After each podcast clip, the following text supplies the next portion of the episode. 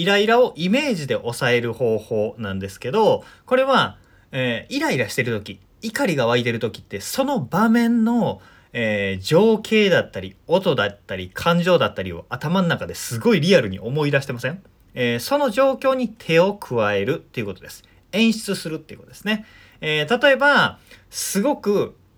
これはトラウマの治療とかでも使われたりするんですけど、えー、その場面で BGM を流すっていう方法です。えー、このアドバイスした人は、アマちゃんの音楽。アマちゃんって NHK の朝ドラかな？でやってたと思うんですけど、アマちゃんの音楽を流すとか言ってたんですけど、えー、それもありだし、僕の方はね、焦点の音楽とかね、えー、ありますよね。ちょっと間抜けな音っていうのを流すと、なんか場面がね、全然違うわけですよ。あの、YouTube とかそういう動画サイトでも、シリアスな場面にコミカルな音声をつけるとか、コミカルな場面にシリアスな音声をつけると、雰囲気が全然変わるみたいな、えー、動画があったりするんですけど、それと同じことなんですよね。あの、すごくイライラしているシリアスだったり、こう、こう、神経過敏になっているような記憶にえー、楽天的な BGM をつけるっていうことをしてイメージしてみるわけですよ。そうすると、あ、まあどうでもええことかなって思えたりするわけです。あと、それでも、なんか鮮烈な思い出で、えー、傷ついたとか、イライラするっていう場合は、えー、カラーの映像だったら、それを白黒にする。色を抜くっていうことですね。白黒の映像にキューッとすると。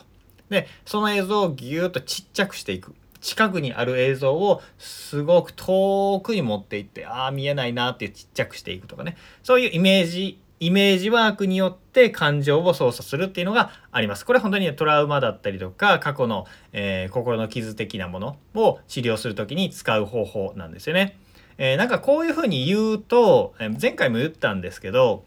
こうなんか自分の気持ちをごまかしてるだけじゃないかみたいな風に思うかもしれないんですね。でもこれ自分の気持ちをごまかしているんじゃなくて怒りにとらわれている状態が、えー、異常な精神状態なんですよ。状態異常なんですね。えー、攻撃性を人に向けるとか、えー、っていう風にすると人間関係壊れるし、自分の中に溜め込んでいると体調を悪くしますよね。怒りは腰にきます。僕もね、本当に怒りを溜めることあるんですよ。溜めるし、バッてカッとなることってもあるんですよ。そういう時に舌打ちしちゃったり、なんか睨みつけたり、汚い言葉を吐いてしまったりっていうことはあるんですよね。でも、そういう風な表現をした自分も嫌になるし、あの、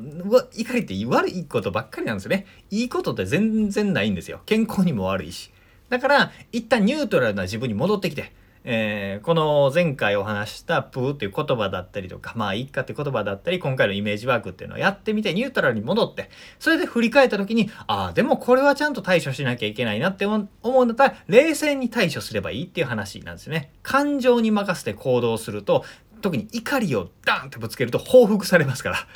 報復されるし、それが正しいことであったとしても、あの人怖い人みたいな風に、えー、周りの評価も変わったりとか、周りから見られる目もあの人怒ったら怖いよねみたいな感じになって、あんまりいいことないんですよね。なんで、えー、怒りを抱えても体にも心にも人間関係にもいいことはないので、今回お伝えした2つの方法ですね。言葉とイメージという方法を使ってイライラを収めてみるっていうのをぜひ実際にやってみてください。これは頭の中で、ああ、そういうもんなんだなって思うだけじゃなくて言葉に出してみる。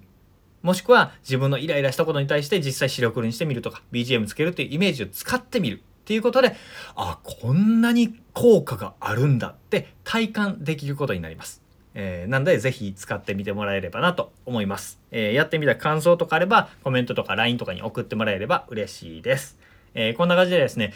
ちょっとしたこういうコツを知っていると、感情に振り回されて、ああ、言わなくていいこと言っちゃったみたいなことってなくなったりとか、すごくね、生きやすくなるんですよね。こういう生き生きやすくなるヒントみたいなことをメルマガと公式 LINE で配信しておりますので、えー、まだフォローしていない場合はフォローしてみてください。ということで今日も聞いていただいてありがとうございました。森島でした。それではまた。